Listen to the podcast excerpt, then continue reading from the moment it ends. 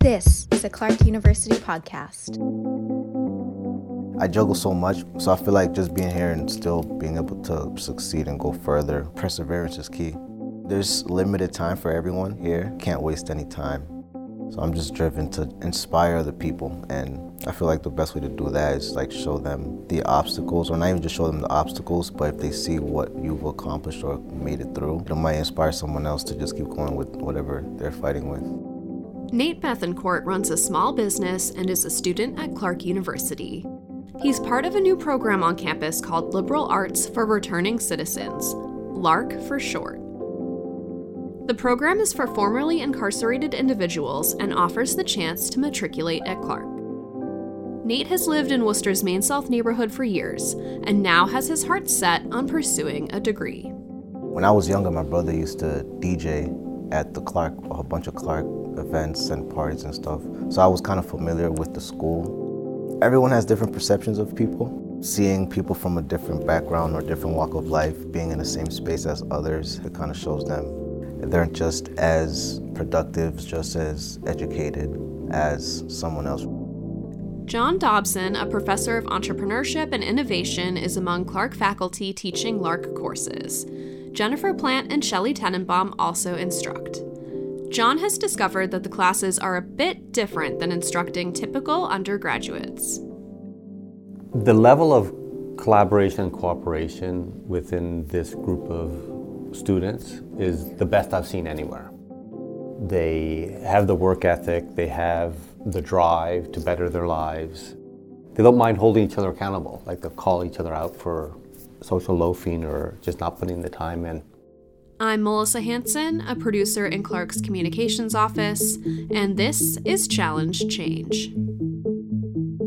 Nate has completed a communications course and an entrepreneurship course. He's currently taking sociology. I'm an entrepreneur at heart, so just being able to learn more and expand on what I already knew. I really like this class, um, as well with the resources, letting students use the food trucks and stuff like that. And then for the writing class, I'm also a writer. I write a lot, so I really loved writing an oral communications class as well. Um, I wrote a memoir in that class, my first memoir. So I say they go hand in hand to me personally. Nate makes and sells juices under the name Health Yourself. You can find him on Instagram, and we'll link it in the show notes. Some of his popular items include a vibrant purple beet juice and a small wellness shot bursting with flavors of ginger and pineapple. So I come from a family of like diabetes, high blood pressure, and so on. In today's age, with COVID and a lot of people always being sick, um, not a lot of people are cautious of what they put in their bodies. So I started that business for kind of to spread the knowledge on the benefits of eating better and having a healthier diet. I've personally felt a great difference from since I started changing my diet and everything. I use all organic like fruits and vegetables. It's not just the flavors, they usually target different parts of the body. So it's like headaches, skincare, gut problems, energy. Nate sells his juices on campus during Wednesday pop ups. He gets to explore his entrepreneurial spirit while building relationships with fellow Clarkies. The students from the LARC program are able to set up during our Wednesday pop ups the traditional undergrads are excited, have been excited that LARC students are here. They know about the program. There's been some effort to try to collaborate with them, doing projects with them. When John has tried to recruit potential students for the program, he's heard that formerly incarcerated people are worried they won't be accepted on a college campus. Now, I can't speak to the students, but I'm assuming there was a lot of nervousness about coming to c- campus and not fitting in. But what I've seen is that they've been welcomed by Clark, and many of them, many of the students have taken full advantage of the opportunities presented.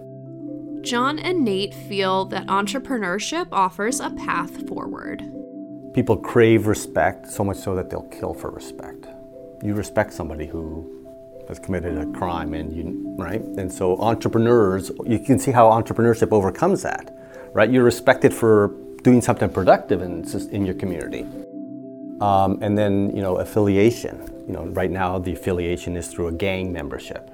But entrepreneurs by definition in the cohort model that we develop we are a gang of entrepreneurs, right? Entrepreneurs get together and talk about their ideas and ch- their challenges, and that was sort of my experience as I was starting my business. We'd get together a Friday afternoon and talk about all the nonsense that happened the week before and plot new ways. And at that point, I, I, realized once I, I lined up the factors of antisocial behavior with what entrepreneurship does, I said, okay, now I believe it. And then when I went inside the Worcester House of Corrections to teach, or when I was teaching in Main South, it was like, wow, it's an incredible group of students. And I teach, I'll tell you, I teach at Harvard, I teach exec ed, I teach undergrads here at a top 100 university. But the power of entrepreneurship to transform lives, to get people out of poverty, get people productive members of society. Um, I get more out of it than they do, to be honest. I, um, it's quite powerful for me. It's transformative as to how I think about what I do. Yeah.